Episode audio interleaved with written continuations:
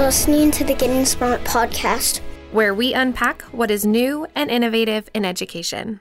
I'm your host, Jessica, and today I'm excited to bring you a podcast episode on contribution, featuring our very own Tom VanderArk and Dr. Emily Liebtag.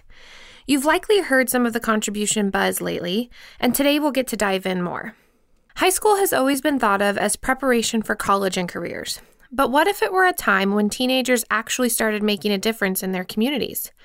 What if young people had the chance to figure out what they're interested in, what they're good at, and how they could start making a contribution? In this episode, you'll hear 5 reasons high schools should focus on contribution. Tom and Emily will also provide 7 examples of schools doing just that, engaging young people and making the world better, starting right where they are. Tom and Emily also argue that this might be the best form of preparation there could be. Let's listen in. Emily Liebtag, welcome back to the Getting Smart Podcast. Thanks, Tom. It's nice to be chatting again. You're a frequent guest and host, and for the last 3 years, you and I have been on this journey together studying the future of work. Yes, and specifically how it relates to what we're doing in schools with students, families, and teachers.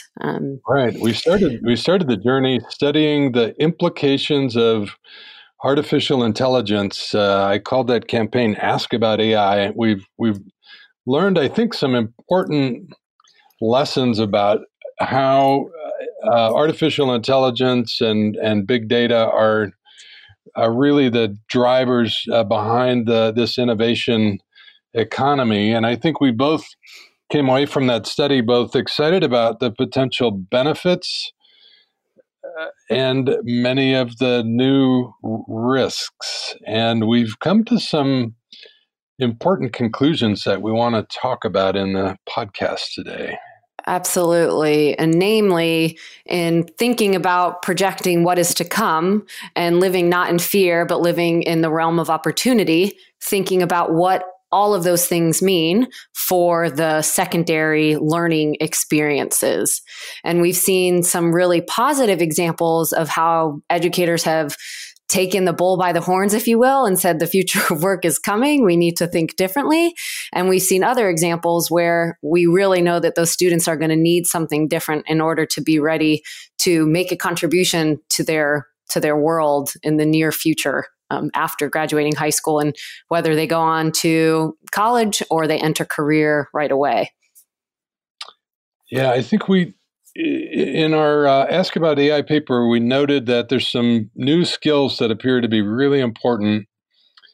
They include design thinking, or computational thinking, a structured approach to walking into complexity. We believe that entrepreneurship, the ability to identify opportunity and to create value for a group of stakeholders, is more important than ever in this new economy. And then the ability to manage yourself, the idea of agency, and the ability to collaborate with others are just critically important. And we've been thinking hard about the kind of learning experiences that young people need in order to develop those new skills. And we've really concluded that extended challenges, that projects, that maker experiences, that design challenges are really, really critical ways to get at those new skills. Right. And that how we engage students in exploring those skills really comes back to how are they engaging in projects where they're making a contribution of some form or fashion. How are they designing for people in their community and figuring out a way to contribute? How are they working on an extended project that relates directly to their school community and really diving deep into something that's meaningful and engaging for them? We often ask high school students, what do you want to be beyond high school? And what do you want to study if and when you go to college? And I think we leave a lot of our students, hanging because we don't give them the opportunity now, today, to think about their future, to delve into topics of interest, to really find ways to contribute immediately. And we think that that might be one way that we can really rethink preparation for, you know, their future by giving them meaningful, giving students meaningful ways to contribute now. Yeah, our friend Jamie Cassip frequently says instead of asking kids what they want to do in the future, we should ask them what problem they want to solve. And we certainly resonate with that. And as you and our friends at PBL Works built out the HQPBL framework, check out hqpbl.org. You really made connecting with the community, doing authentic work, developing a product, a final product of value, that all of those are really important. And to me, that all really does point to this topic of contribution. Sure. And I think back to some of the high schools I went to too, where I was asked to do a capstone project, you know, the last 3 months of my senior year, because one, I don't know if they knew what to do with a handful of us at that point. And then also they wanted us to explore what we might want to do or who we might want to be. And I found, you know, refixing the school garden to be extremely meaningful, but it was reserved for this last 3 months of high school, and it should have happened sooner. Right. Yeah. You know, for over 100 years, we've thought about high school as preparation, something that you do to get ready for 15 years down the road. It's an entirely prophylactic experience. And that's why we've pushed kids through courses like Algebra 2, because you might need it someday. And that idea has become tired. It's part of why so many high school kids are unengaged, and it's now dangerous in that if young people stumble into college and don't have a sense of purpose, they now risk this new worst-case scenario of debt without a degree, and college has just become too expensive a place to mess around. And so it's just become more and more important that young people leave high school with a clear sense of purpose. And I think we've discovered that the best way to do that is to experience success in making a contribution and serving the community. Absolutely. And we both would not say that that necessarily means whatever it is they explore in high school has to be the same trajectory that they explore beyond, but at least they've sensed or they've developed that sense of agency, that sense of purpose, and know that they can make an immediate contribution. So they might not be parallel tracks once they go on post high school, but at least they've had that grounding experience. So they know what that feels like. I know you've had some examples over your lifetime so far. Yeah, it's interesting for me. This is a personal subject. I have 2 degrees in extraction, both in mineral engineering and energy finance, and I took classes like extractive industries accounting, and I practiced extraction for 15 years as a finance guy and a mining executive, and I have learned from educators and influencers in my life that just contribution makes a lot more sense than extraction as a mindset, as a lifestyle. And I think we're beginning to understand that as a society as well, that both for people and communities that approaching life with a sense of contribution is much more valuable, much more sustainable than a focus on an extraction. I think I'm afraid we're seeing all the news that we're seeing about the crazy weather, fires and floods, rising sea levels. These are all unintended consequences of a focus on extraction, and I think they point us to the fact that we all have to be more focused on contribution as well. You know, if we look back, it's really the focus of all the world's great religions. They encourage us to be more generous, to think about interdependence, and so this is not a new idea, but it does seem to be newly important, and the new opportunity feels like better integrating the idea of contribution into the way we think about education, particularly secondary education? Absolutely. There's a great quote on this vein, actually from AOC, the young politician, about a lot of people view this ambition and wanting to contribute as a youthful naivete, right? That you can't really accomplish anything, but yet she shares that she shared this last week at South by Southwest, that some of the greatest things we've ever accomplished as a society have been really ambitious acts of visions and wanting to contribute. And so along in the same religious sense, I think we see that across different disciplines today. You know, I just attended the Keene conference. This is sponsored by the Kern Family Foundation. It's a network of more than 40 colleges that focus on entrepreneurial mindset. And they're helping young engineers spot opportunity and deliver value. And I love that focus. We still have some business schools that think about entrepreneurship narrowly, about making a buck or about starting a business. But I love the idea of entrepreneurial mindset as a focus on spotting opportunity and delivering value. A lot of us here at Getting Smart read Seth Godin every day, and we really appreciate his focus on contribution. He recently said the connection economy is based on generosity. And similarly, that marketing is a generous act of helping someone solve a problem, their problem. Seth talks a lot about doing the work, putting in the time, contributing generously. And I think that's the new mindset that really makes a difference. If you think about those who we follow, i.e., Godin and the like, they are all people that are doing exactly that, right? Helping others solve problem and make a contribution. So let's bring it back down to why schools should focus on contribution. We, as you said, are really focused on looking at the future of work and what it means for learning, and have landed on this idea that contribution is, in fact, one way we might rethink, learning now for students, namely in secondary schools. So what are some of those reasons you think schools should focus on contribution?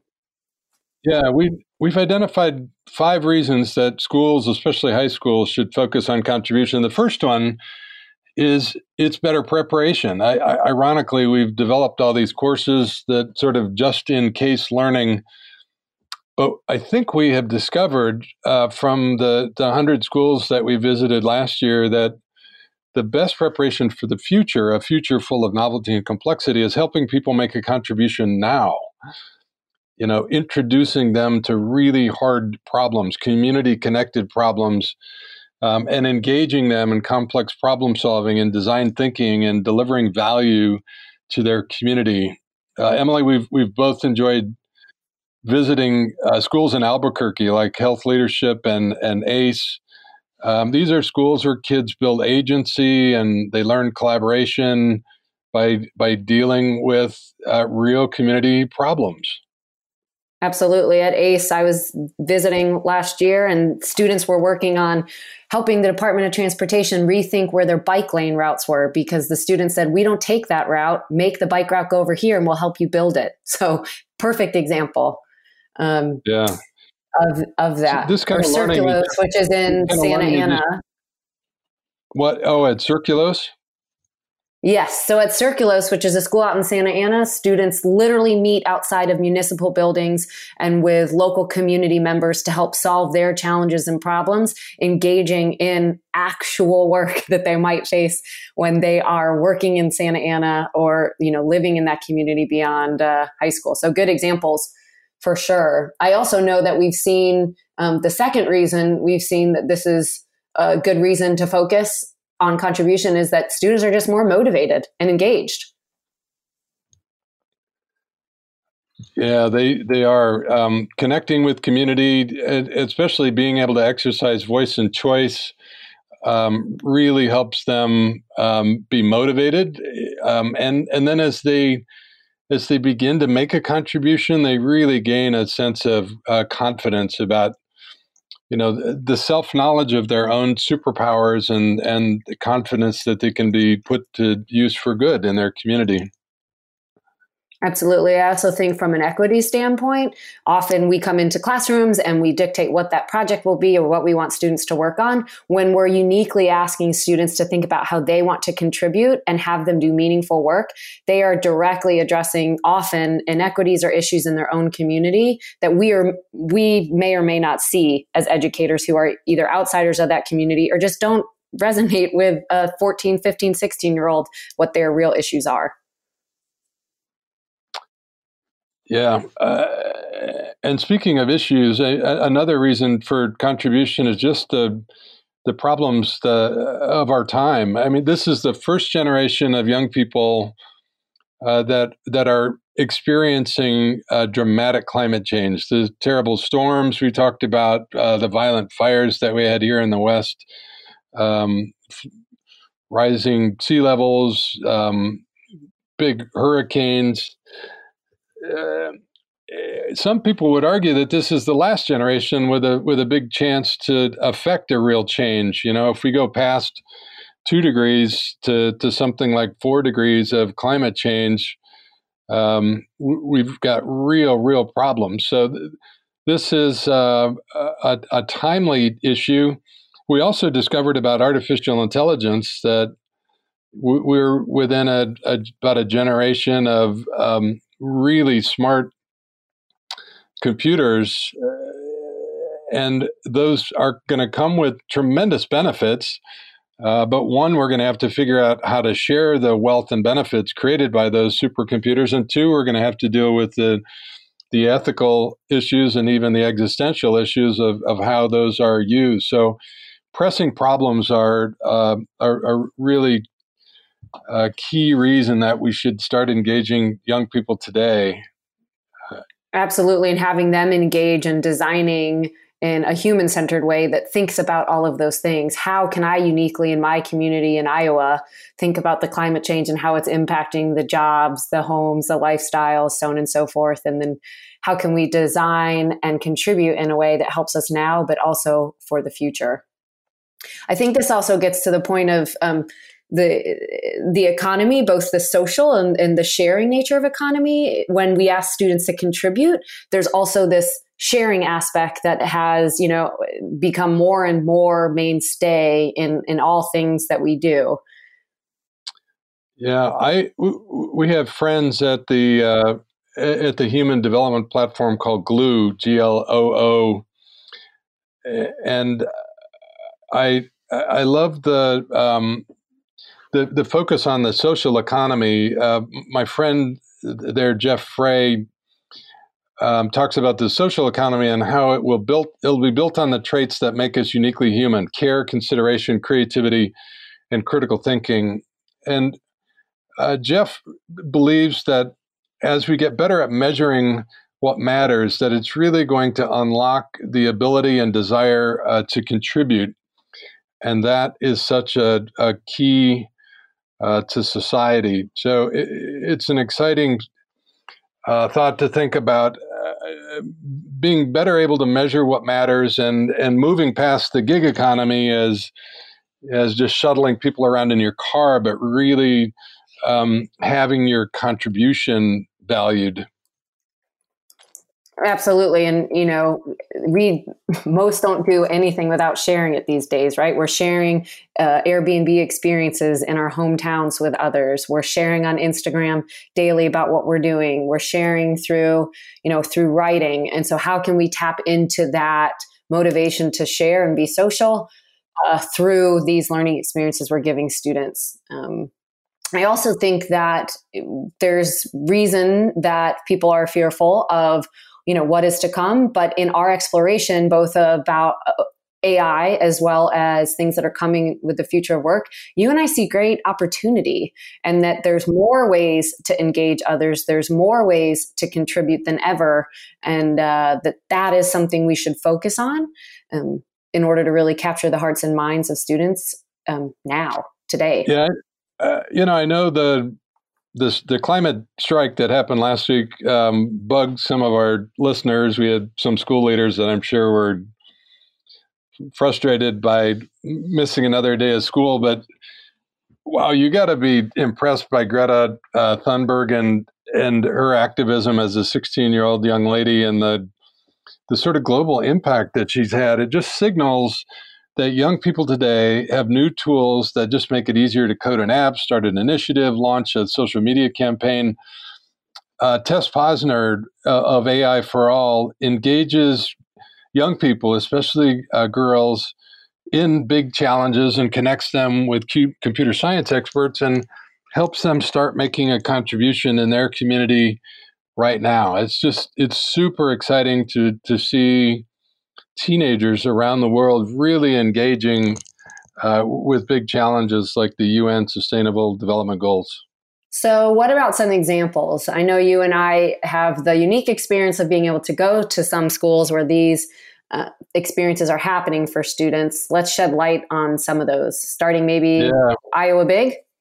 Well, I'll just mention 4 XQ grantee schools that we think are doing great work. Iowa Big in Cedar Rapids is, one of the most student-centered schools out there. They help every student develop a unique learning journey where they discover their gifts, talents, and interests. A new XQ school is Latitude High in Oakland, and they similarly use studios to help young people connect with opportunities and even develop student-led businesses.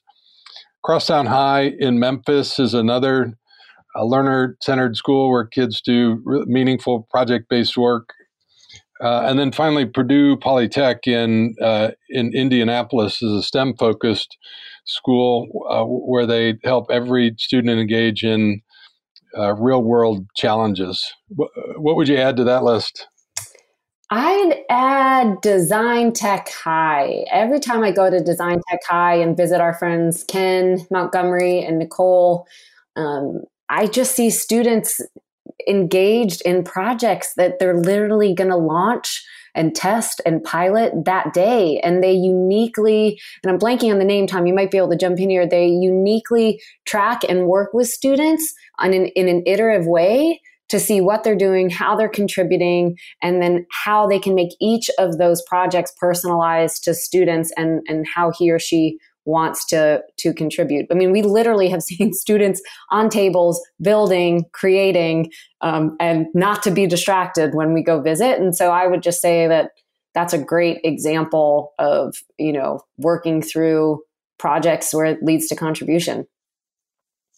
Yeah, Wayne and Galen are the guys that teach prototyping and the senior engineering, and it's such an exciting place to visit. It's like a junior Olin College. I would mention Olin as a higher ed example where young people are doing senior projects that change the world. Another example is One Stone, a great high school in Boise. It came out of a 10-year experience as a nonprofit initiative helping young people make a difference there in the Treasure Valley. One of the first events that I went to was called a One event, where I saw about 300 young people create and host an exciting fundraiser. And the focus was forging an army of good for good. And it's that mentality of young people making a difference in their community that really animates their after-school programs and now a design-focused high school. Emily, we had a great demo this week with a project new to me that is seems like a terrific entry point for people around the country. Tell us about that. The Purpose Project, a child of IDEO, and now its own formal entity, is really tapping into this idea of engaging students in how they want to contribute. There's a platform where students can design a project, pick what they want to do, and then explore that project, whether or not they're, at a really traditional school or they're at a school that already is engaging them in this type of work. Yeah, it's really exciting. thepurposeproject.org. I love how the platform helps young people be thoughtful about what they're experiencing and helping them begin to notice what captures their attention and why, and what they're good at, what they're interested in, and begin to help formulating a plan for sort of how and where they could make a difference. Sure, and building that agency. And similarly, I like how you can have students deciding they want to present to their school, or another project they take on might be starting a garden. And some of them can be personal purpose projects, and others are really tied to their academics. And marrying those two things, I think, in one place is really important as we tap into what students want to do, who they are, and kind of what their goals and needs are. Hey, speaking of place, we just finished writing a guidebook on place-based education with our friends from Teton Science School. Teton Science would be another terrific example of a network of schools that connects kids to place and helps them identify their interest and begin making their own contribution.